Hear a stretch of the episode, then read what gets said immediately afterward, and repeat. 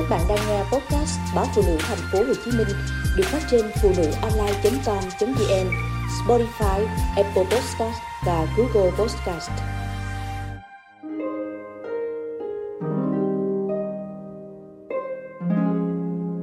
Em có vui không? Biên trả lời anh thế nào đây khi chúng mình tình cờ gặp nhau trong cái quán cà phê ấm áp mùi trầm ấy? Em cố nén để không nhăn mặt khó chịu để bình thản nói với anh rằng em vui.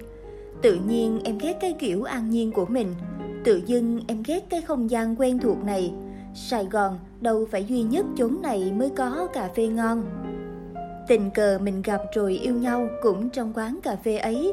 Hôm đó anh dường như đã chạy theo em đến nơi giữ xe, chỉ để rụt rè hỏi có phải chị công tác ở C không?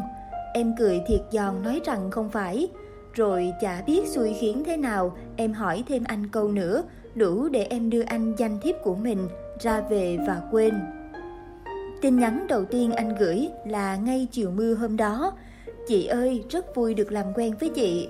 Em đọc mà cười ngặt nghẽo, cười anh thật thà quá.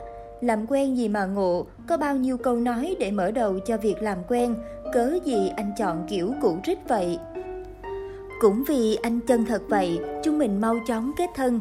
Cũng vì câu nói thật lòng, anh sẽ đi làm thêm khi em vu vơ hỏi anh làm gì để nuôi em. Chúng mình yêu nhau chỉ sau vài tháng quen biết. Em có vui không? Thì thoảng anh hỏi em điều đó. Để làm gì? Anh muốn biết gì về em? Ngần ấy thời gian chưa đủ để vùi chôn nước mắt ngày xưa sao anh? Trong em vẫn còn nguyên hình ảnh chiều mưa như trúc, con nhỏ vốn hay yếu lòng là em, tưởng đã ngã quỵ khi anh lạnh tanh. Đừng phiền anh nữa, mình ngừng ở đây nhé, anh đã hết yêu thương rồi.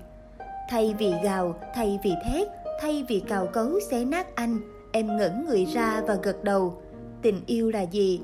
Từ ngày chia xa ấy đến giờ, thì thoảng em vẫn tự hỏi mình như thế. Cũng ngừng ấy thời gian em ngạc nhiên khi nhận ra lòng mình không đau như vẫn hình dung. Cuộc tình ấy đã ngơ ngác đi qua đời chúng mình từ lâu lắm rồi. Em có vui không? Anh hỏi câu ấy cả lúc chuẩn bị làm chú rể, lúc đang bồng trên tay đứa con đầu lòng, lúc cả nhà anh đang đi nghỉ ở mũi né rộn ràng vui, lúc em đang trên đường du lịch một mình, lúc em đang trong một cuộc hẹn mới, lúc em đang cười nói lớ vớ với bạn bè đâu đó, anh vẫn hỏi em có vui không? Lần đầu anh hỏi, em nghe tim mình ngưng nhịp. Lần thứ hai anh hỏi, em muốn chạy đến và nắm chặt đôi bàn tay ấy. Lần này anh hỏi, em mỉm cười quay đi. Nói với nhau làm gì dù chỉ một câu khi mọi thứ trở nên quá xa lạ. Em có vui không? Vui không em? Vui không em? Vui không em? Như một điệp khúc ngân vang trong đầu mỗi lần nhận câu hỏi từ anh em rồi cũng tập quen dần với thắc mắc ấy, tập quen dần với câu hỏi nhiều thăm dò hơn là quan tâm. Dường như anh vẫn muốn xác tín lại với chính mình rằng em không bao giờ vui, em sẽ không có gì vui kể từ lúc mình chia xa nhau.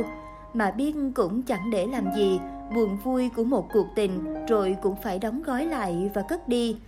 Em vốn chẳng người hay sống bằng hoài niệm. Em vẫn đang sống rất bình lặng, Như vốn dĩ trước giờ vẫn thế.